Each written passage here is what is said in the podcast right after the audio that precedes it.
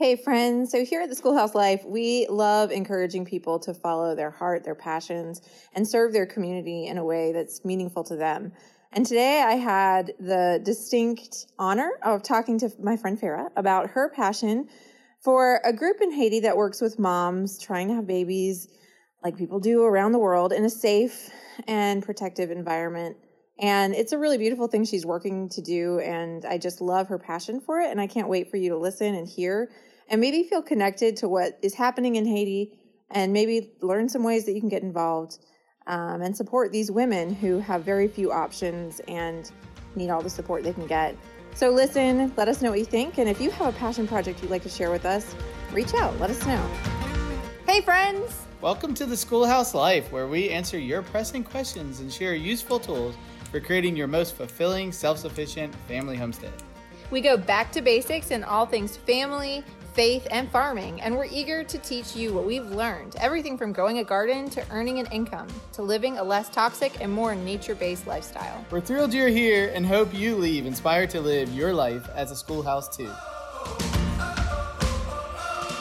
Hey friends, it's me, Lacey. I'm really, really excited to be here with my friend Farrah. Um, we're going to be talking about something that she's super passionate about, and I think you'll be interested in because it has a little to do with some of the things we've talked about on the podcast before, um, birthing in particular. I know a lot of mamas that I know are get really passionate about natural childbirth, childbirth in general, childbirth support, um, and how we can be a part of that and support other moms going through that. And Farrah has taken that to like the degree.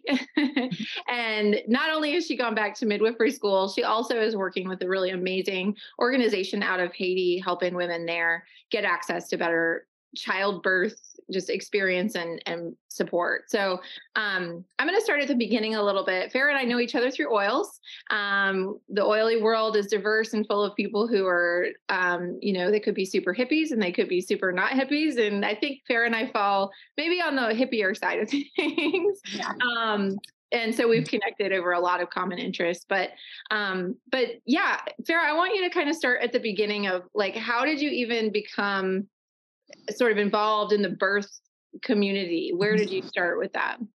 Yeah. So I started in the birth community completely by accident, having my first baby in Tennessee um, as an eighteen year old walking into the hospital. And the only thing I knew was that I didn't want drugs. I didn't want an epidural or anything. And the doctor that I was seeing was like, um, his kid was sick. And he was like, well, since you don't want epidural or drugs anyway, is it fine with you if the staff midwife delivers your baby? And I was like, sure, that'd be great, you know?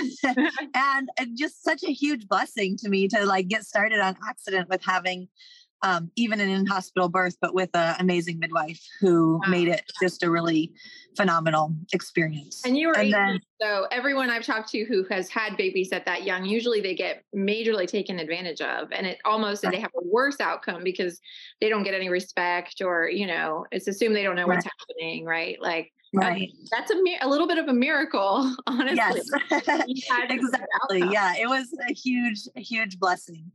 Um, and so then with my second, like, it was pretty natural to look for midwifery care. My friends were having babies with midwives, and that was another amazing experience. But what I realized after my son was born was that so many people around me were having traumatic experiences yeah.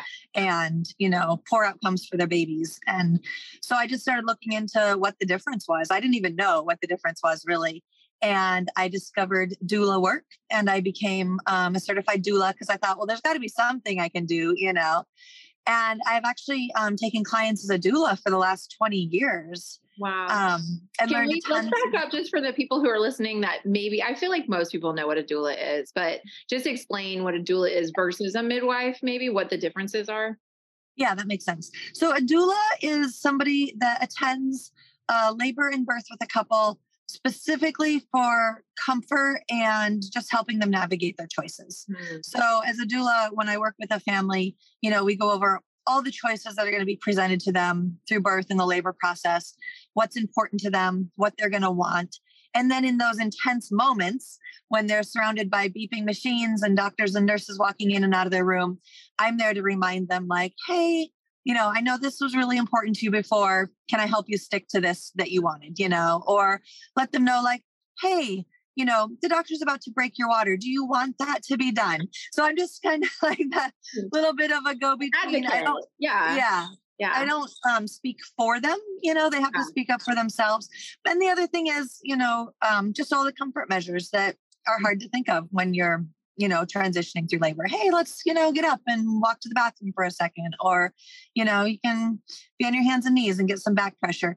The things that seem simple when we're talking about it on a podcast, but aren't when you're in the middle of labor. And it's just good yeah. to have somebody there that's specifically for you and your comfort. And then I keep the dads involved. So it's easy for dads to like kind of fade to the back and let the nurses, you know, um, get in there. And I'm like, nope, you belong right up here. Stay, stay right here, you know? And so I keep them uh, kind of a little bit more involved than they might be otherwise. And so it's completely non-medical. And now I'm in uh, midwifery college and a clinical apprenticeship to become a midwife. And midwives um, fully take care of women through labor and birth. Um, most states in the U S have um, licensing for midwives, and there's a lot of training involved. And um, hopefully in a couple of years, I will be licensed and um, uh, be able to fully care for women through that whole process. So the place I'm apprenticing here now is a just fully functional birth center. We have a beautiful birth center. Women come here to have their babies. We also offer home births. And since I'm in Alaska and it's pretty rural, um, we have little cabins with wood stoves and way out in the woods on rivers and um, fun, fun experiences doing home births here. Oh my goodness. That sounds amazing. Okay. So for me, I think there's everybody, there's every woman has a different preference. And I think by, by number four, I realized that I would really rather be in a closet by myself. And just like poke my head out every once in a while by like be be like, Amy, my midwife, um, is this right? Right. Close the door again and everybody leave me alone. Some people want like a camera crew and like right. all the, all the people they know to be there. That's not how I roll. But um, but it's so interesting too that I mean every woman can go into a birth experience. And I think one of the best things a doula can offer is education beforehand and then mm-hmm. having those conversations, because I think if you walk into a birth nowadays, there's just sort of a system involved, right? Like this is A, B, C, D, we're going to do all of these things. Um, and unless you have that education or that person who understands what little things can pop up here or there, or what procedures may not be, um, may lead to other complications, then if you're going in blind, it, you can have a really, really traumatic experience. And just like Farrah, I've had, I've talked to women all the time who've had really, really difficult birth experiences that are, you know, nothing shy of like traumatic. and, um, and that can be devastating for a woman when you start your mothering career in a place of feeling traumatized. It doesn't, yeah. you know, it's a really bad, um, bad foot to start off on. So doula work is so important. And then of course, midwifery is also crucial. And I'm hoping, I feel like there's a resurgence of people realizing like, oh yeah, you know, there's a different way to do a lot of the parts of my life, you yes. know, whether that's homesteading or homeschooling or home birthing, right? It all kind of goes, it falls in line like dominoes, it seems like. Um, so, okay, you've doulaed for, for twenty years. And also just to be clear, because I know there's at least one or maybe two other doula options out there, because I don't know what the word doula actually means. Um, but there's like a postpartum doula option, somebody that comes in because postpartum is a huge experience and can also be very traumatic. Um, and then there's even death doulas, right? Yes. So, Yep. Really so, so yeah, so a birth doula does everything, um, pregnancy, labor, and birth. Mm-hmm. A postpartum doula is really a neat combination between like a lactation consultant, yeah. a meal cooker, house cleaner, um, caretaker. And, you know, in other countries, it's completely normal. Um, in fact, literally just had a client um, from the Netherlands right now. And she was like, oh yeah, everybody just gets assigned a, a midwife and a doula in the Netherlands. And they come to your house and you have your baby, and then your postpartum doula shows up the next day and shows up every day for the next ten days to two weeks wow. to take care of you and help establish everything, watch over your newborn, um, that kind of thing. In fact, I have a friend, her name is um, Marianne Murphy. She just put out a book uh, on postpartum doulas oh, based wow. on, she's from the Netherlands, and based on their really um, robust maternity system. And um, yeah, That's so incredible. Yeah. Yeah, it's not as common here in the U S, but if you think about just how precious and vulnerable those early days are with a baby, um, to have somebody that's just confident and versed in newborn care and nursing and taking care of you. I tell people that if they're new to an area and don't have family around, like, forget the baby clothes, ask for a postpartum doula for your baby shower gift. You well, know? And the thing in our culture is we barely are allowed to have our husbands home to be right. with us for that, you know, critical period. So, I mean, it just makes complete, it's like, I'm not, I don't consider myself a super feminist or anything, but it's like a patriarchy issue. Right. right? Like, um, anyway, yeah, no, I mean, I think mothers are just such a critical part of culture. And I think we can see that under, under, um, what's the word I'm looking for? Like the undervaluing of mothers, mm-hmm. um, playing out in a really negative way in our culture. And, um, I mean, there's no more important time to, to nurture a mom than in that, that moment when she becomes one. So anyway, it's all fascinating. Okay. So you're in Alaska going to midwifery school. Um, and then you also are working with Haiti, I know. And how did you get involved with the program in Haiti? And tell us a little bit about uh, more, more about that. Okay. So kind of like you said, the, um, Oily, oily people have a lot of connections and a lot of um, things. I was actually teaching uh, at a um, event. I was teaching on fertility and hormones and infertility, the whole mm-hmm. gamut of hormones um, at an event in Portland. And one of my friends through Oils um, happened to be there at it and heard me teaching at it and just straight up invited me to go to Haiti with her. She was on the board of Mama Baby Haiti.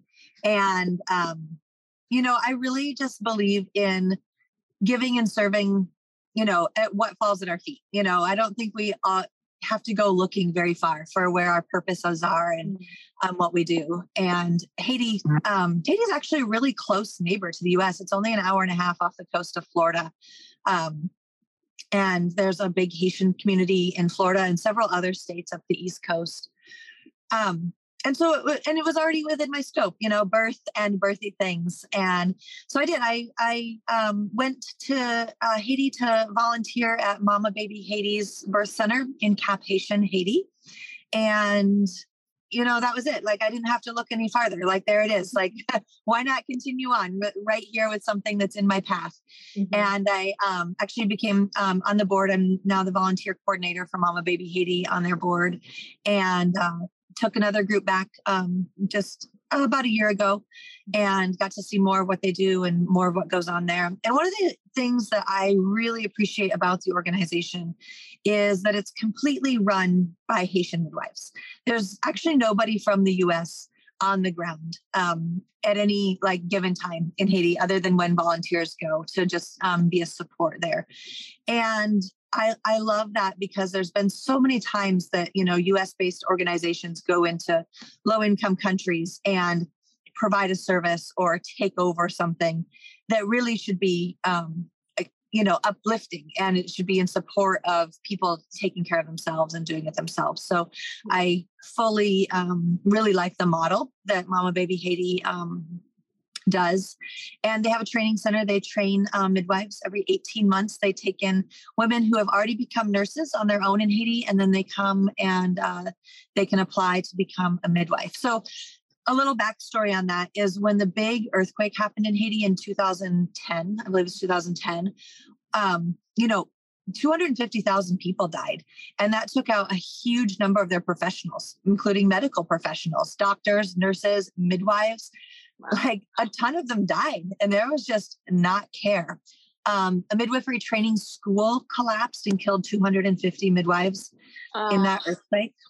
Wow. So, you know, they have not recovered really their medical personnel over the last twelve years. Wow. So two midwives from Oregon flew into Haiti, um, took a thousand pounds of um, duffel bags and delivered babies through that earthquake disaster. Um, and then out of that started Mama Baby Haiti to provide not only free prenatal care and birth um, for women there, but a, to provide a training school to um, raise up Haitian midwives again. So that's my, what they're doing. And I love that. Yeah. My midwife actually went to Haiti too. And I don't know if it was with the same organization or if there are multiple, but, um, but it's just such a beautiful thing. So as a volunteer, what do you do when you go down there? So because it's fully run by Haitians, one of the main things we do is take supplies. Uh, Haiti, believe it or not, for as impoverished as it is, things cost twice as much or three times as much there as they do in the U S. It's oh. um, incredibly horrific cycle of poverty and inflation. Mm-hmm. Um, so we take in supplies, even something as simple as like a Chuck's pad, you know, waterproof square pad. Um, you know, we carry in supplies. So they don't have a giant supply of them. They're delivering, you know, three or four babies a day, and each mom gets half a Chuck's pad ripped in half for her entire labor birth. The entire thing. That's it, you know. Oh my gosh. So I think yeah. so through like, I'm just imagining like, ball it up, throw it away, get a new one, ball it up, throw it away, get a new one. Nope. Oh my goodness. Wow. No, not at all. They they walk in in their dress. Uh, women in Haiti all wear dresses. They walk in in their dress. They keep their dress on for the whole thing. They have one little tiny um, old mattress with a ripped up sheet on it and half a Chuck's pad. And that's where they lay down and give birth and get up and get on the back of a motorcycle and go home from. So it's okay. So there's no home birth. They're not doing home births in Haiti. Um, the midwives with Mama Baby Haiti are not doing home births. Okay. They, they see a really high volume of women. Right. Um, like I said, I think they're delivering four babies a day right now, oh, every yeah. single day. Um, they have one labor and delivery room in their, um, clinic and one little tiny postpartum room. And so that's, that's like a ton of like uh, prenatal visits every week, you know, yeah. like they're seeing a hundred women a week for prenatal visits. So, oh, yeah. um, and then because of safety issues in Haiti, um, travel issues and safety issues, um, it's not, it's safer right now for our midwives to stay at the clinic and, you know, have supplies available and things like that. So this clinic serves truly, you know, the poorest of the poor of Haiti. Um, everything is free. I don't always love that model because I like for people to, um, you know, there's Haitian midwives that are not part of Mama Baby that need to be paid, that need to have paying clientele. There's um, doctors that need to be paid. However, you know, if it comes to buying food for your three-year-old or paying for your prenatal appointment, they're going to buy food for their three-year-old and not come to a prenatal appointment, you know what I mean? Or pay for your birth or stay home and do it yourself and die, you know, they're not going to pay for their birth. There's no money. So Haiti has the highest maternal and infant mortality rate in the Western Hemisphere. Yeah. So, okay. Question is just, so how are they funded? They're taking donations? Is yeah. that okay? So they're funded through the U S and really, you know, it's so neat because we say we're just funded by moms. There's not any um, giant donors, you know, um, regularly. There's moms and midwives and people that care about moms and babies that um, give and keep it funded. And because of that, we're able to pay our midwives. So all the midwives on staff, they they work it like a job and they get paid. Um, they make five hundred dollars a month, which is a lot of money in Haiti. In Haiti, only about three out of one hundred people are employed. So the midwives are... Wow. Almost every midwife is the only person in their, not only their extended family, but their extended family and, and immediate community. Three um, out of a hundred. Yeah. That's incredible. Like, what do you, how do you, how is how, that? I'm just trying to fathom how a community can survive on that. That's insane. I, I know. Are, I, are there, they're just, I mean, yeah. Okay. All right. So there's, I mean, that's, and you know, it's what contributes, it contributes to that high death rate, you know, yeah. and, um, yeah. and one of the things we wanted to do is Mama Baby wanted to get upstream of like the orphan situation. So providing free births and making sure women survive childbirth means children aren't orphaned, right. you know? So to, to get upstream of that is a pretty neat concept too. I really, um, appreciate what they're doing in that way. Yeah, that makes a ton of sense. I have heard that the orphan situation is massive. I've also heard there's the other girl, and I can't remember her name right now, but that does the project where they teach women how to track their cycle. Oh, yeah. You're not yeah. getting pregnant as frequently because a lot of that is just education. If you know when you ovulate and when you are not ovulating, you can better control whether or not you're going to get pregnant or not. And I think that's all really interesting too. Um, but anyway, okay. Well, so that's really beautiful. So how would you suggest anybody that's listening, um, get more involved with Mama Baby if that is an interest to them? So Mama Baby, uh, Mama Baby Haiti dot com, or maybe it's Mama Baby Haiti dot org, uh, is, is their website. One of the things that is a little, I think they're like a little hard to find on the website, but you kind of got to scroll down and look at staff members and mm-hmm. click on the links to their stories. There's some really good, um, videos that were well done um, that tell us the stories of some of the staff members um, of the birth centers that Mama Baby has in Haiti, and just what women have to do to get there. And then, you know, it's interesting, and I'm, I'm learning this. So this is a, a learning journey for me as well, as being part of a nonprofit organization and working in um, a country that just has so little resources. You know, what are the best practices and what is the best, best way? And, you know, so often we want to go and we want to be there and give of our hands and our skills. But right now, currently, like as I'm speaking, it's not safe to be there. And it's not safe um, for our midwives to have, um, you know, a person from the U S, you know, there that has calls attention to them. Exactly. Yeah. yeah. So there's, there's times when, you know, volunteers don't go, and we, you know, donate to make sure that moms are taken care of, you know, and sometimes special things come up. Um, in a lot of impoverished countries, hospital detention is a big thing. It's actually um, completely illegal uh, internationally, but hospitals do it anyway. And that's where they will detain somebody until their bill is paid. Oh my goodness. So not, de- that's not detention. Detention, I think about high school, and you stay a few hours. like Right. It's a nice way to say imprisonment, it's really. Hostage. They hold patients hostage. Yes. Wow. Yeah. And without care. So um, oh. when it comes to moms and babies, um, at one of the main hospitals in Cap-Haïtien, if she has her baby there, her and her baby are put outside in a fenced area without care or food or anything. Their family has to walk it there every day, as well as find a way to pay the bill before she's released. Wow. So Mama Baby also works to, when they can, when they can physically get to the hospital. Right. Um, you know, find moms and babies who are um, detained there. Uh, mm-hmm. We'll sometimes put up a special notice like, hey, can you donate to get this woman and her baby released? Mm-hmm. And it's usually like seven hundred fifty dollars to twelve hundred dollars is the total bill um, mm-hmm.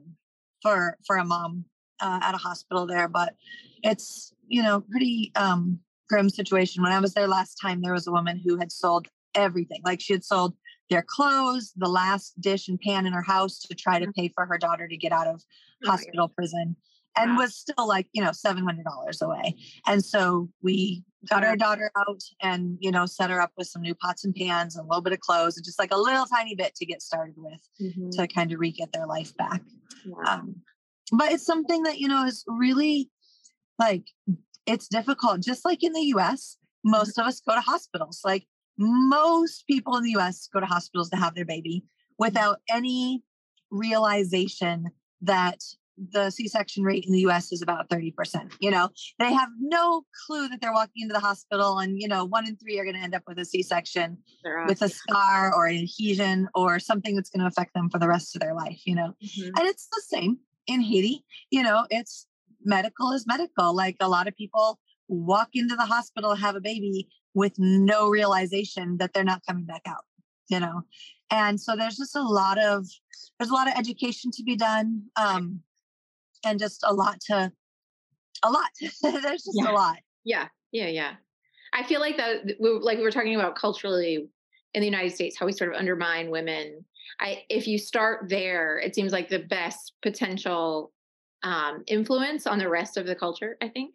Yes. Um, so I love it. I think that it's like the starting point of where the most help needs to happen. And I know I mean, we work with Zotera, and they do a lot of work to help the farmers build up their communities as well in a way that's sustainable and not just like handing out, you know, money after money after money. Right. 'Cause that's, that's never going to get us anywhere either. So I love the beauty of this, like just giving resources to help them get on their feet makes the most sense. Yeah. Okay. I want you to describe the travel situation to get in, because I've seen some of the videos and it is, you say, oh, it's just an hour and a half away. To me, that sounds like nothing. But when I know the travel situation, it's a little bit bigger of a deal than that. So I don't know if you would mind sharing it a little bit, because I think it's fascinating. I mean, technically it's pretty easy to like land in Haiti. It's after you get off the airplane that it becomes a situation. Yeah. Um, you know, Spirit Air out of Fort Lauderdale, it's truly like hour and a half, you know, mm-hmm. leave at ten thirty out of Florida and land in Haiti at noon. Um, but Haiti can change on a day-to-day basis. You know, there can be a month where the road is just packed and full of every vehicle of shape and size and people and animals. Um, and then there can be when gas is thirty dollars a gallon and there's nobody at all on the road and there's burning tires and roadblocks um, protesting the fact that gas is thirty dollars a gallon. Oh. And nobody dollars a gallon. That's insane. How yeah, can it so, be that different from Florida to Haiti? If it's just, I mean, a tanker can go there, I would think. They can, but but their system is more corrupt than ours. There's they have had years of um, not just corruption within their own government, but you know, being taken advantage of by other countries, right? And which left them very vulnerable yeah. to further corruption. So. You know, um, if the, you know, the current leader of the country wants to raise the price of gas to thirty dollars a gallon, then the leaders of the people, sometimes we call them gang, like gang leaders. You can call them whatever you want. I think they're leaders of the people are going to protest that, you know, and it looks violent or looks bad with roadblocks and fires. Yeah. yeah. But there comes a time when people have to use the only voice they have, you know. Yeah. And yeah. when everything else has been taken away, you know, I, I I love it. I love having been in Haiti. I love having, you know, we've been stopped at a roadblock. Um, we had to wait it out at a police station and ended up kind of going over a dangerous mountain to get around it. Um, but I I say I love it because because it's so just real and raw and like the potential that that could be us, you know. That could be us in a couple of decades, you know, um, perspective, and seeing, yeah. seeing people do what they can to take care of themselves and their communities. And I have no judgment toward anything that is done in Haiti by people and the leaders of the people to try to um, make changes. Even if that means that the midwives at Mama Baby have to, you know, put a woman in the back of a pickup truck who's, you know, needing medical care and get out at seven different roadblocks and beg to be let through to a hospital until they can get her there, you know, like even that still zero judgment, you know what I mean? On, on what happens and, and how it works. Yeah. So. Yeah. Ooh, that's heavy. Okay. Well, so for some reason in my mind, I had a video of you on a boat and that was okay. actually the worst of it. So yeah. I I don't know if you can talk, if I'm remembering wrongly, or you seem like you remember that. Oh yeah. So Haiti's coastal. So, yeah. you know, it's a little, it's a little island in the Caribbean. Okay. When so. I say boat though, like it's like a, like a, like a lifesaver boat, like one of those yeah, like strapped onto wooden, the side of a real boat. yeah. That the boat owner was like bailing a whole bunch of water out of before oh! we got in, you know? So, yeah. Sure. Let me get in. Oh my exactly. Um, okay. But you know, but the water was beautiful, and I was like, well, aside from sharks, if we if we go down, it's oh probably okay. You know? I'm not in agreement with you on that, but yeah, you're a braver woman than me. Yeah. So the um the midwives from Mama Baby do they will go and do prenatal care, uh, you know, for women that can't get down to the city very easily. So that boat ride was actually um. We were going to the base of a mountain that was on the coast. And then we hiked up the mountain to do prenatal care for the women that live in a little village up there. And then, you know, what they say is they say, we go to them because in labor, they have to come to us. And it's about a five hour walk down the mountain and through the city, mm-hmm. if you know, without the boat ride. So when women go into labor up there, they are taught to start walking when they feel their first contraction.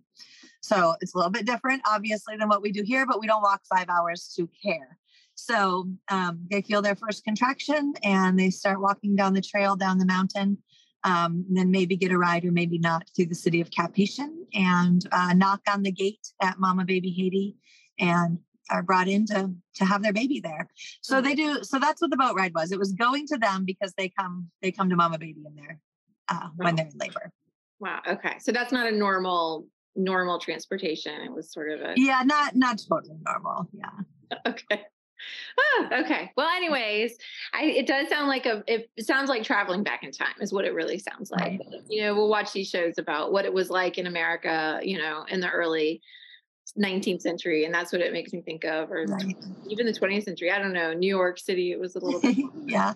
Yeah. It's such an interesting mix. Like Yeah. Yeah. It's an interesting mix of like modern, you know, cell phones, you know. Oh, really? Do they have a lot of cell phones? They have, they have cell phones, but, you know, no running water, you know, or food a lot of days. Like, oh my you know, so a very, very interesting mix. Yeah, that yeah. is fascinating. Yeah. Well, Farrah, I am really excited that we got to have this chat and to share it with listeners. I think it's definitely a turn from what we normally are chatting about on here, but I just want to encourage anybody that's listening, if you have something that's near and dear to your heart like this, please reach out to us because we love supporting these passion projects, these things that people are doing to help and serve the community around them, the worldly community, the local community, whatever it might be. Um, and I for sure have a soft spot for the birthing process. So uh, that was the easy yes for me when Farrah was looking for people. So I'm thrilled that we got to do this. And if you want to connect, um, we will put the link to the Mama Baby website in our show notes. Um, and of course, you know, there's things that you can do to get involved. So if you want to reach out to Farrah, Farrah, can we share your maybe email on the show notes or something? Yep. You can definitely share my um, uh, email. Actually, I have a um, Farrah at Mama Baby Haiti dot org oh, email. So I'll send that to you as well. Uh, okay. One of the things I love to do is just give people some ideas for, you know, hosting like a baby shower for Mama Baby. Oh like, my God, you know, you. yeah. Get together, have a baby shower for Mama Baby, have people bring, you know, whatever they can as far as um, supplies. I have a supply list and donations and, you know, make it fun and I'll, I'll do something together. So um, oh, for sure. Beautiful. I'll give you my email for that. Um, And maybe, you know, yeah, like with suggested items to bring or how to get that all down there. Yeah, so I have a I have a list of some suggested items that can be, um, what they can do is they can be sent to like the next person that's going when one of our board members goes, or we've had like one of our Haitian staff members come to Florida because that was a little bit safer. Okay. And take items back.